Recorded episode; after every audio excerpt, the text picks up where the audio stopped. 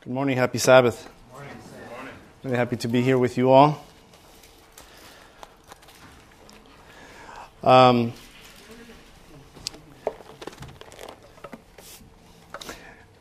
so we'll go ahead and get started. I feel like a tiger. I know I used to give uh, Charles fits because I used to move around so much, but now I feel very contained. You know, tigers. and this is awesome. I'm so glad you guys got to do VBS. Um, looked like the kids had a great time. But you look, go to the zoo, and if you do get have the chance to see the tiger, what are they usually doing? Pacing back and forth, you know. But now I feel like I have I have to be careful. I don't want to knock down the little children and stuff like that. Good job, Charles. You guys trapped me. but um, we'll go ahead and get started with the word of prayer. And uh, where you are, if you could just bow your heads with me. Dearly Father, Lord, thank you so much, Lord, for just for how much you love us. Lord, you've given us your word, and at this moment, as we open up your word, we ask that the Holy Spirit enters our hearts and our minds, Lord, so we may be able to see you more clearly. I ask this of you in Jesus' name. Amen. Amen. Let me ask you all a question. How many of you all like chocolate? What, what, because like now there's different types of chocolate. There's like, there's like uh, milk chocolate, and then there's dark chocolate. You don't like milk chocolate? I saw you make a face. This is the benefit of up here. How many of y'all like milk chocolate? White chocolate. See, there's white chocolate too, of all things, you know? How many of y'all like white chocolate? We'll start with white chocolate. All right. Now, I'm asking about favorite though. Don't just raise your hand for all of it. How many of you, your favorite is white chocolate? Okay, okay. How many of y'all like milk chocolate? That's my favorite. That's my go to right there. Dark chocolate. Dark chocolate. David's hand went up so fast. All right. Now, why can't chocolate be like vitamins. You know what I mean? Don't you wish that that would happen? Like, like there are some like mangoes, for example. I love mangoes. Mangoes are good for you. They're healthy and stuff like that. But mangoes are also super expensive, aren't they? And then they're rare. Like we got some mangoes uh, this week, and you had to be very selective because either they were really rotten or they were still very green. You know, they were still not through the, done with the growing process and stuff. So it's, it's hard to find those things. But then there's certain things like Cheetos. I love Cheetos. You know, then there's other food that you may like. Oh, man. I, I don't know the name of this one. It's, you find it in the frozen food section, and it's, a, it's, a, like a, it's a pie, but it's like Cool Whip and chocolate and like a cookie crust. Oh, my word. I'll take that over salad any single day. I'm not, I'm not lying to you. You know you would do the same thing, wouldn't you? If it wasn't bad for you, like, don't you wish you could just sit in front of one of those things and just start going at it and be like, hey, this is good for my body. I will get stronger. I will lose weight. But come on, that's just being delusional. That's not going to happen, is it? Why isn't it that those things could be good for you? And then we pray over some, some food. We pray over it like God's going to do it. Lord, this pizza. Father, this cheese pizza. Vegan, of course. No, vegan might be good. But then I've had some of that gluten free crust stuff.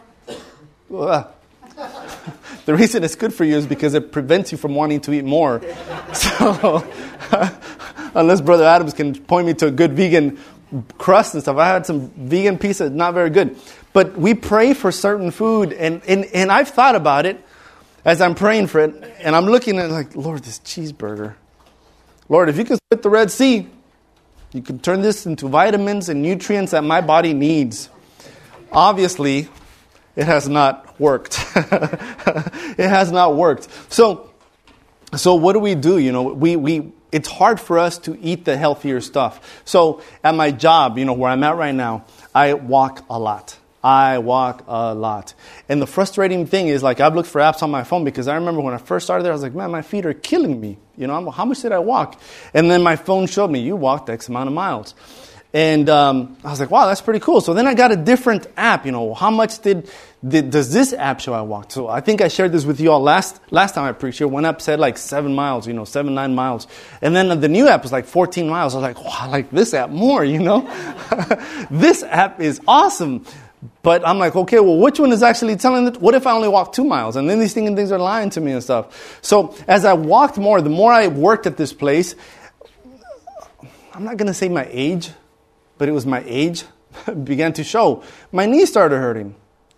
It's like, well, I'm not walking on my knees. Why are my knees hurting? Then the plantar fasciitis, and then the, you have to wear steel toes, so your toes are all scrunched and stuff. And like, I started going through pain.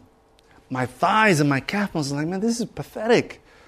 You know, I got to start taking Advil or Tylenol or Aleve something to help me because it's, it's, it's great. So then my wife is like, maybe you should stop eating bread. I was like, maybe you do. so I was like, fine, you know, fine. So a few months ago, I was like, you know what, I'm start, I'm gonna start eating healthier. I was like, you know what, if I'm walking, if I'm walking five miles at least a day at my job, I could take advantage of this. This is a good thing. You know, this job, as, as much as I may dislike how much I walk in it and stuff, and it's hot and it's stuffy, like I'll be sitting there inputting information into the computer and stuff, and I, it's gross. I'm dripping sweat. And it's, I'm the most random sweater, I don't know, person that sweats. I'm the most random sweater in the world. You know, some people sweat in their nose first or their cheeks. My arms are the ones that sweat first.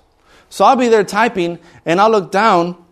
I'm like, what in the world? I got little puddles.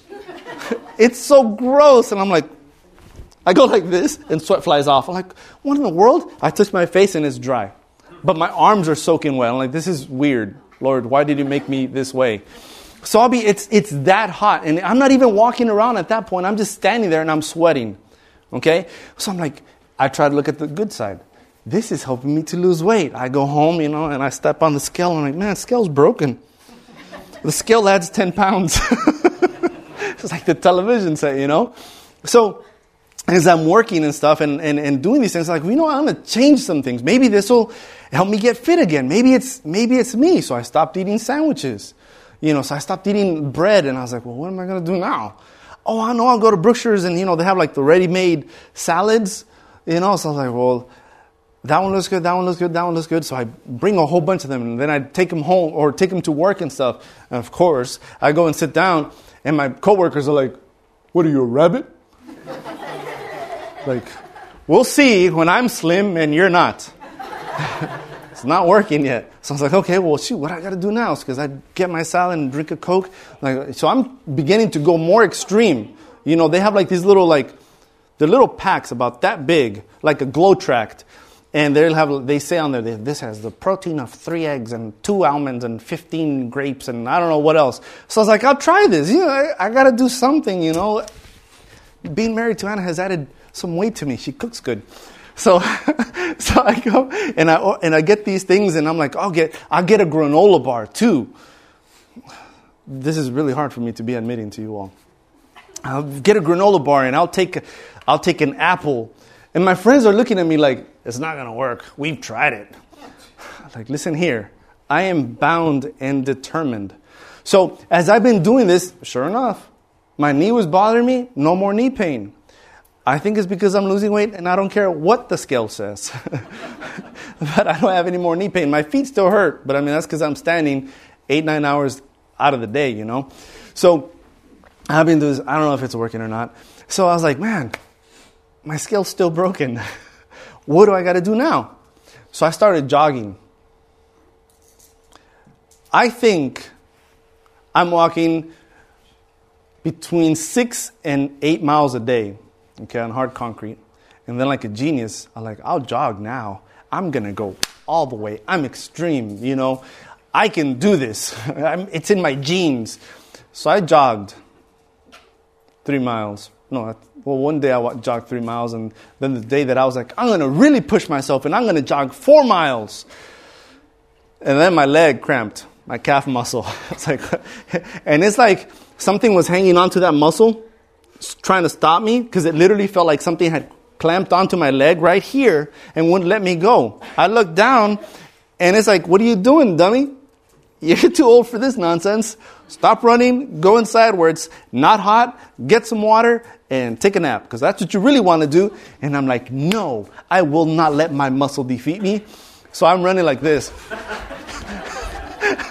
I was like, I will not go down without a fight, you know? I did almost four miles. and then the next day I was paying for it. I was like, and how many Aleve can I take? At the hospital, we only let them take one. I was like, I don't care. I'm a big boy. I'll take two. it did help. But like, it's, why in the world can't it be easy? Have you ever thought about that? Why can't it be easier? Why can't it be easy? Why can't anything be easy? Why can't I just fill my bank account? You know, this way you it's like, I need a new pair of shoes. Bang. I need the new Bronco. Bang. Done. You know, why can't they be that easy? I want to be able to jog 10 miles and not hurt. How many of y'all like jogging? Let's be honest. You, you run after chicken. you that's not jogging. Jogging is the worst thing ever.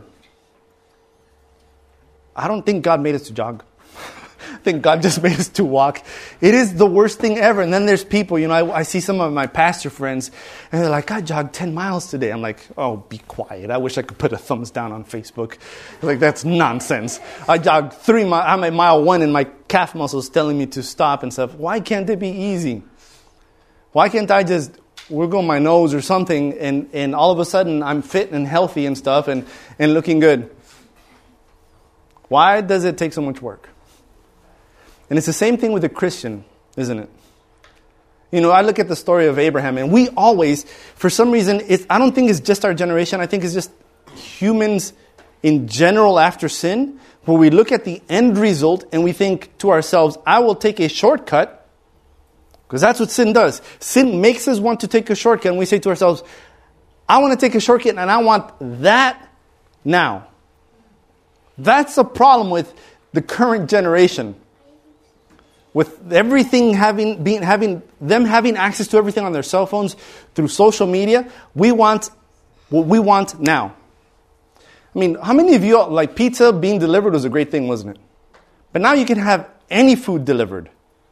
Uber foods and stuff, and now you don't even need a taxi. You can just you need a ride. There you go, it's done. You can pre-order fast food because Having fast food isn't fast enough? It's like super express food. Have you thought about that? Skip the line, get the app.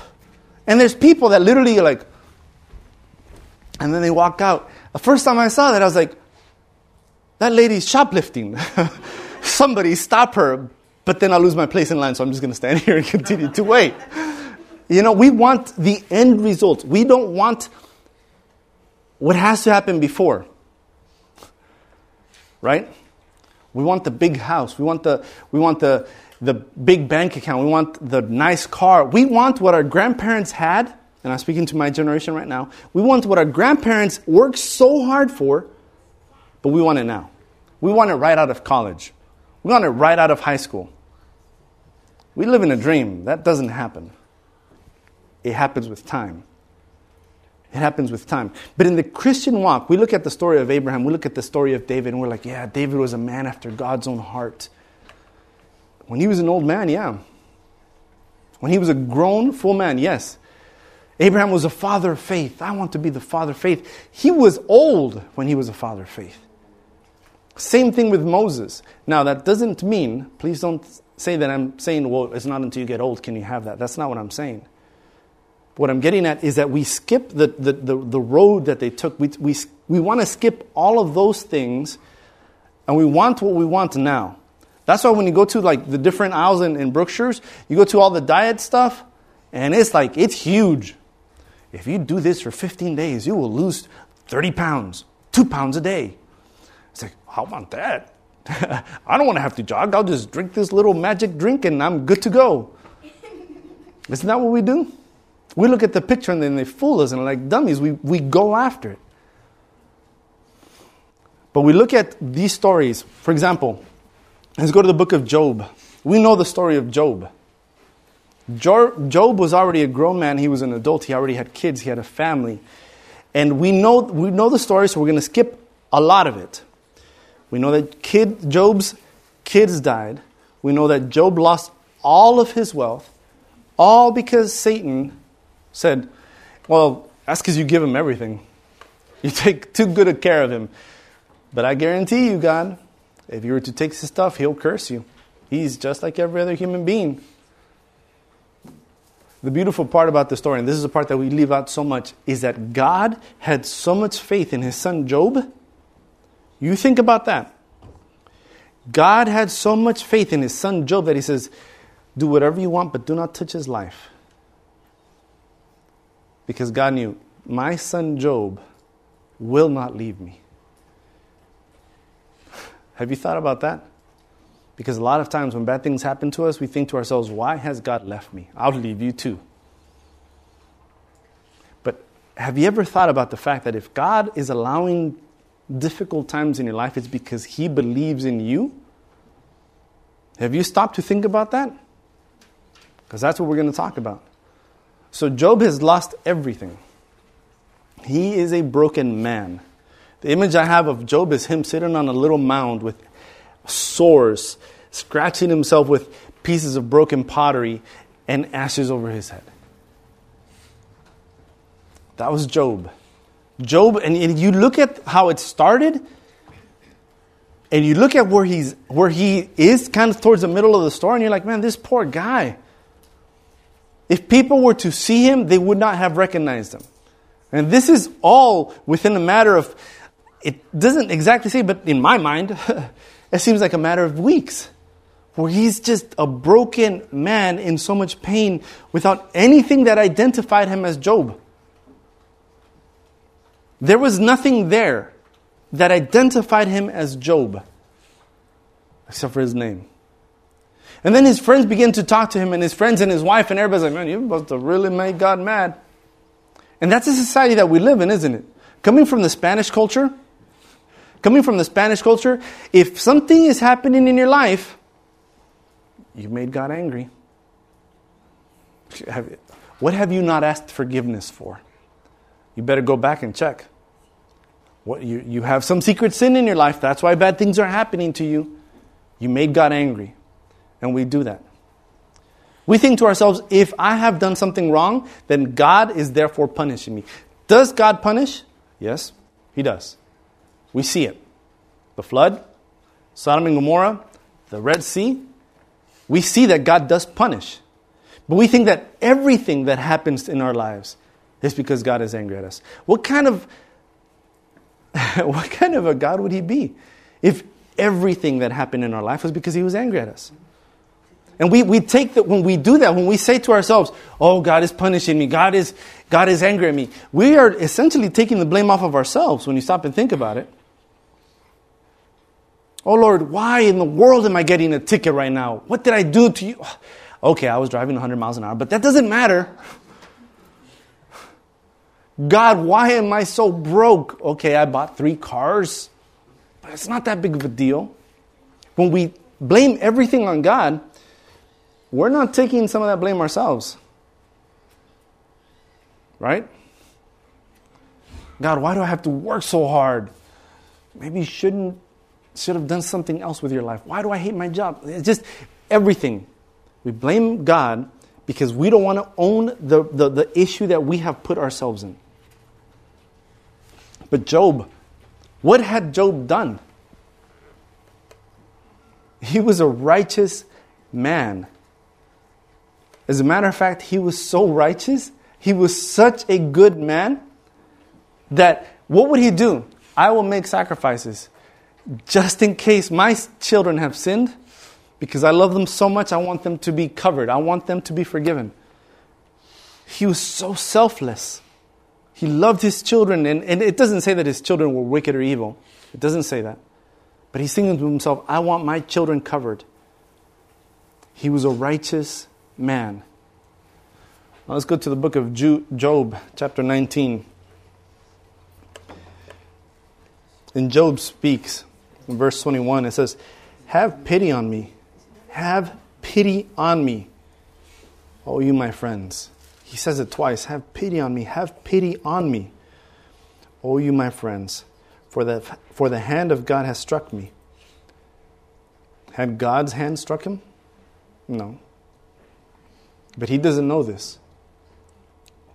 And that's kind of the, the amazing thing about Job. He doesn't know, he thinks it's God's hand that has struck him. But continue to listen to what he says. Why do you persecute me as God does and are not satisfied with my flesh? So he's talking to his friends and he says, Why are you, why are you speaking this way to me? Is it not enough that God is angry at me? You're also going to be angry at me? You are also going to come and put me down? Now, if Job's story would have ended there, you would have thought to himself, well, man, Job was angry at God, or Job was blaming God, or Job was probably going to leave God because he just thought to himself, well, this isn't worth it. So, Job has in his mind, God is doing this to me. Now, let's continue.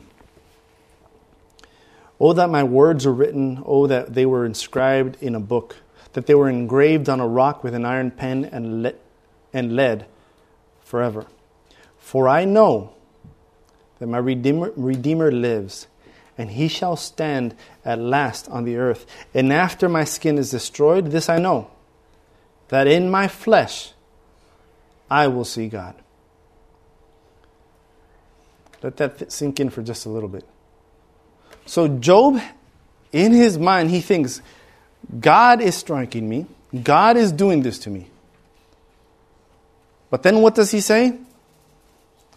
I know that even if I die, even if I've, my, my skin is eaten by the worms and I'm just turned to dust, I know that I will see him again in the flesh because my Redeemer lives.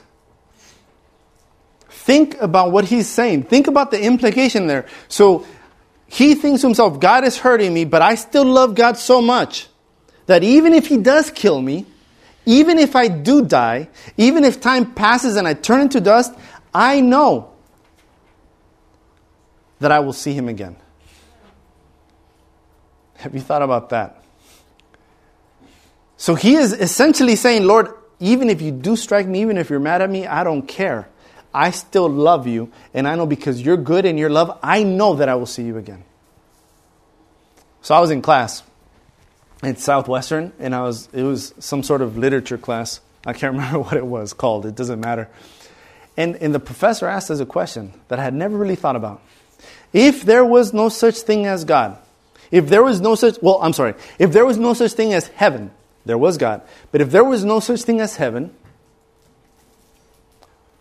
would you still serve the Lord? That was a question. If there was no such thing for eternal life, would you still want to serve God? Because guess what? A lot of us want to serve God because of what the outcome will be. But that was a tough question. That means if, that if I die, I'm dead. I'm done. I'm done living. There's no such thing as eternal life. There's, no, there's, no, there's nothing else. Would you still want to serve God? Now, that's a tough question because this world wants to offer everything to us. You can, you can have wealth, you can have money, you can have power, you can have this, you can have all of that. You can have fame and everything if you don't follow God. But the life that Christ asks us to follow is, he compares us to sheep. A sheep is just it's an animal that is something meek, it's something humble, it's something quiet. God, Jesus never said, You guys are roaring lions. You guys are like tigers. You guys are like the, the Mustangs running through the wild. You know, something so glorious and majestic and beautiful. No, he says, You guys are like sheep. You guys are just like little lambs. The reason that he does that is because he wants us to understand that the life of a Christian isn't for glory and fame and honor and power and wealth. It is not for that. That's not what the life of a Christian should be. He calls us to be different. And it isn't easy, is it? It isn't easy, even for Eve. God knows, Eve, that if you eat of this fruit, you will be like him. This fruit will make you like him. It's like the world. If you drink this drink, just twice a day, you will lose two pounds every day. You'll be slim in no time. If you put this makeup on, it'll make you more beautiful. If you comb yourself with this hair, you just let it go. That's what we want. We want the easy way. But Christ calls us to be different. Here is Job going through the hardest time of his life, and he's still saying, I will hang on to God no matter what. Because I have faith in Him. You may not know what God is doing in your life.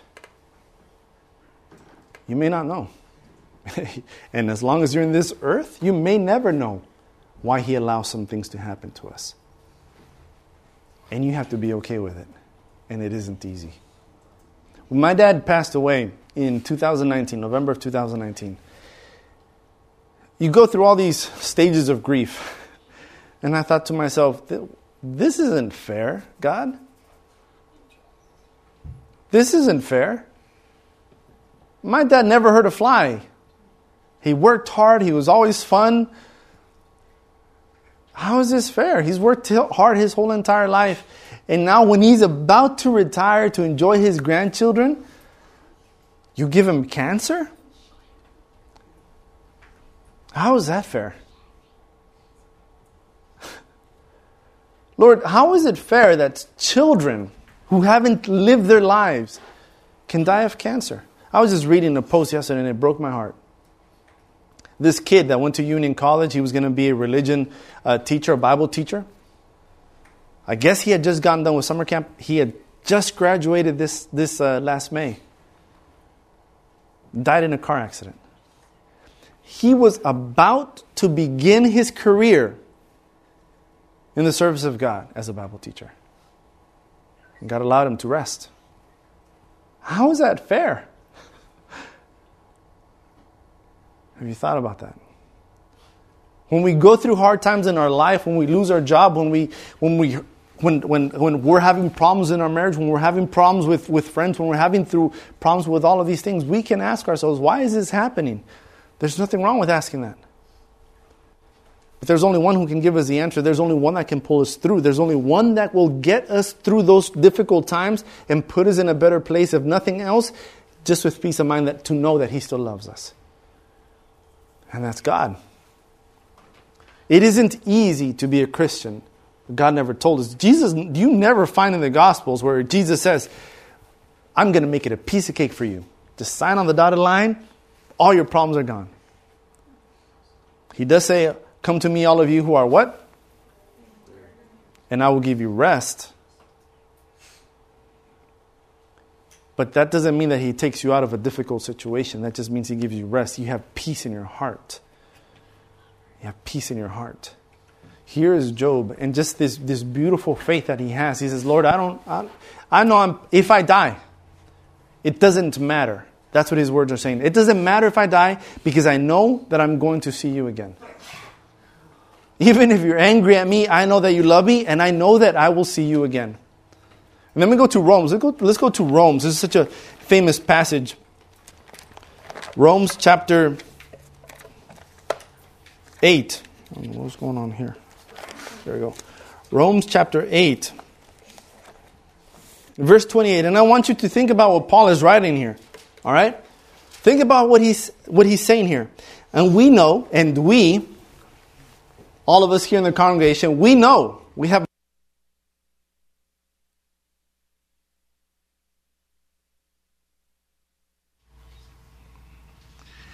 So he's writing to the church of Rome, to to the members, and he says, We as a church know, we all know, we have knowledge that all things,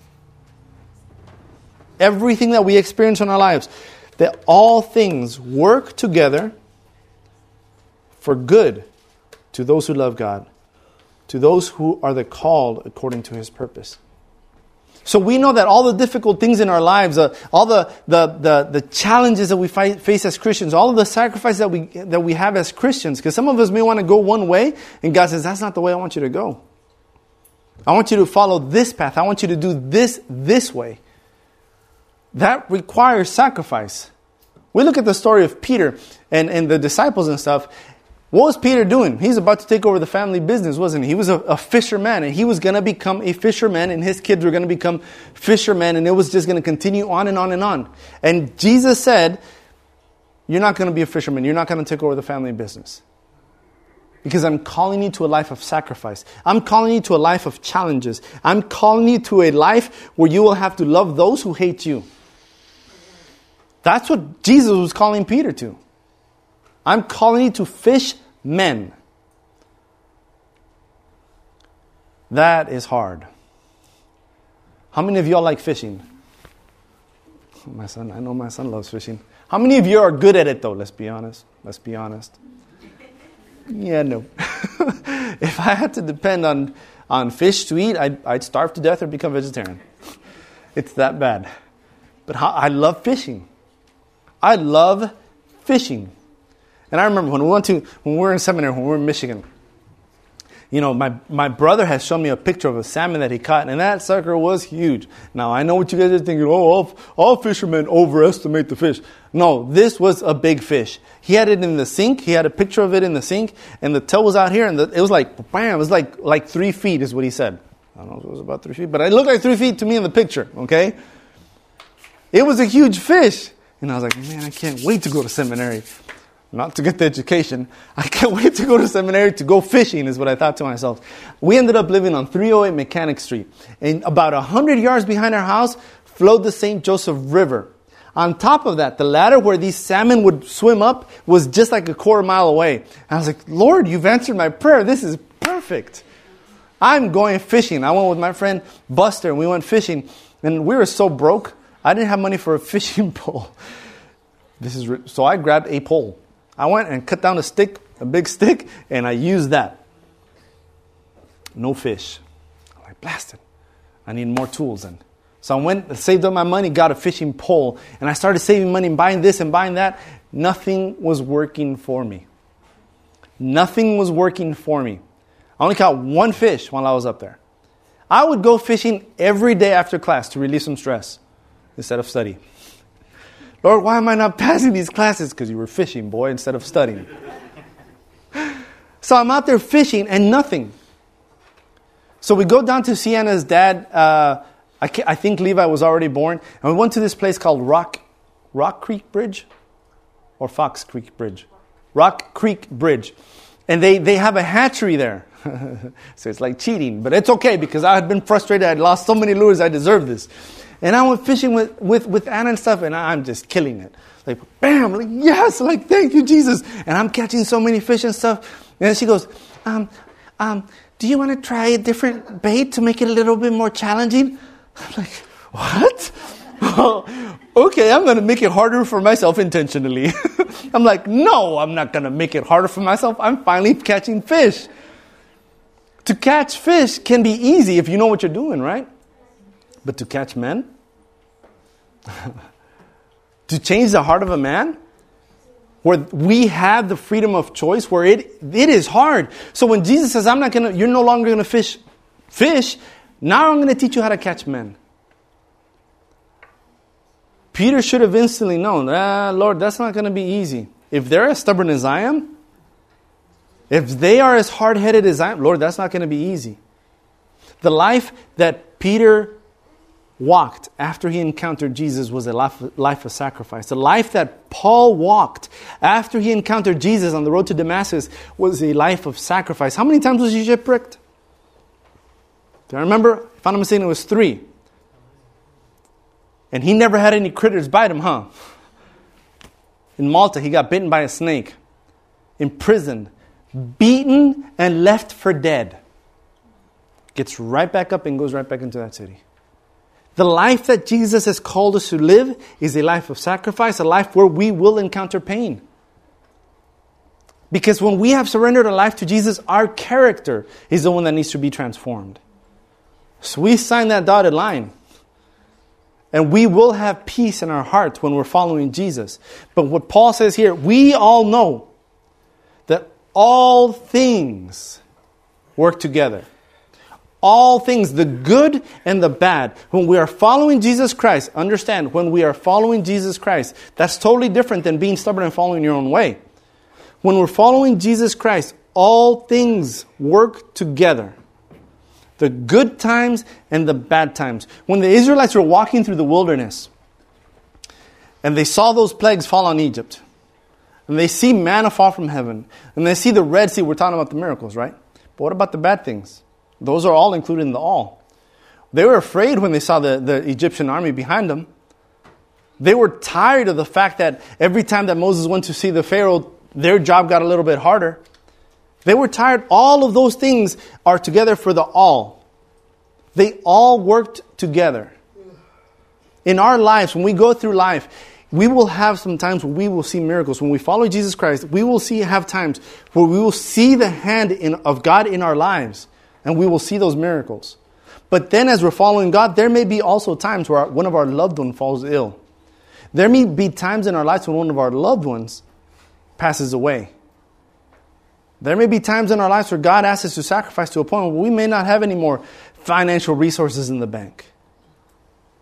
But all of those things, as we're following Jesus Christ, all of those things work together for what? For evil? They work together to make us quit. All of those things who love God, for those who are, I'm sorry, and we know that all things work together for good to those who love God, to those who are the called according to his purpose. It isn't, it isn't always easy. Notice always. It isn't always easy to follow Jesus Christ. There are some times in our lives where we mess it up bad. And God has to go through a rebuilding stage in our lives.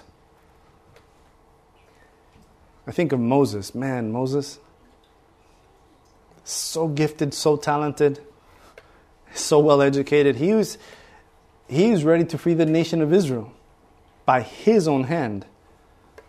Then he messed it up. He murdered somebody and ran away. But it was in that wilderness experience that God worked in his life. That is in the all. All of those experiences that he had, that's where he wrote the book of Genesis. We believe that Moses wrote the book of Job while he was out in the wilderness. All of those things, God had to transform Moses' heart.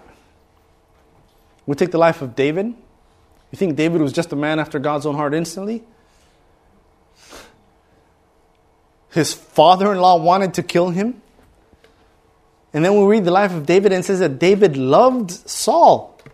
As a matter of fact, David killed the man who had told him that he had killed Saul for him. David loves Saul. He's running through the wilderness, he messes up with Bathsheba. But yet God continues to work in his life, continues to, to, to transform David's character. The life of a Christian is a life of transformation. If you really are a Christian, understand that you will face challenges in your life, and it may not be easy. And you may not see the result of your sacrifice here on earth. And you have to be okay with that. That's a hard part. That is a hard part. That you have to be okay with the fact that you will go through difficult things in your life. That's the faith builder right there. There's this lady at the Campion Church, man. This lady was a she was a woman of faith. Stubborn with God. She would not let him go. She, she believed in her heart she was healed. She passed away. A close friend of mine, same story. His mom passed away. My dad, he passed away.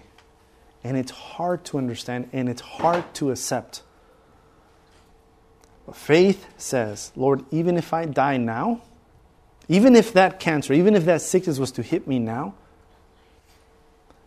I still want to believe that I will see you again face to face. And it's like Job said, because of my Redeemer, who is Jesus Christ. The life of a Christian isn't always going to be easy. But man, in my short life of 39 years, I'm still young, right? It's all in your head. My body can say whatever it wants, but my brain saying you can still do this, Zacchaeus. the life of a Christian isn't always going to be easy. But I guarantee you, when we follow Christ, and we get to the end of the road, you won't say, Man, I should have taken the turnaround. I should have exited early.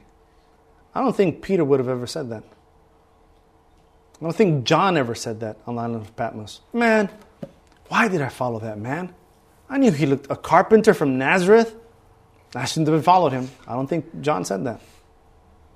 I don't think David said, when he was an old man and dying, I don't think David said, Why did I want to go kill that, that giant? Why didn't I just leave things alone? I don't think he said that. I think they all died with the hope and the peace that they had followed God because they know that they were going to see Him again. It's, it's a hard thing to think of that, to think of, of loved ones passing away, to think of our children getting sick, to think of the difficult times that a Christian may face, especially in the near future. But it gives me hope to know that God is still alive and well, and that He will bring us through it, if not here, then in a better place for eternal life. Let's pray. Dear Heavenly Father, Lord, we're so grateful because we know that you are alive and well, because we know that Jesus has died and resurrected and he's coming back again for us. Lord, we don't know when that's going to be. And at the end of the day, Lord, it doesn't matter because you have made a promise to us that he will return. And whether that's tomorrow or whether that's a millennium from now, he will return. Lord, may we be faithful until that day. Lord, there will be hard times. And I pray and I beg that you will comfort us, that your Holy Spirit will be poured out upon us, Lord, so that we may know that you will bring us through that difficult time. And Lord, may we sing glory to you, because all things work together for those of us who love God. And we know, Lord, that even if we die, even if we perish, even if our bodies turn into dust, one day very soon, we will see you, Lord, face to face. And it's all because of your Son, Jesus Christ. We thank you for this in Jesus' name. Amen. Amen.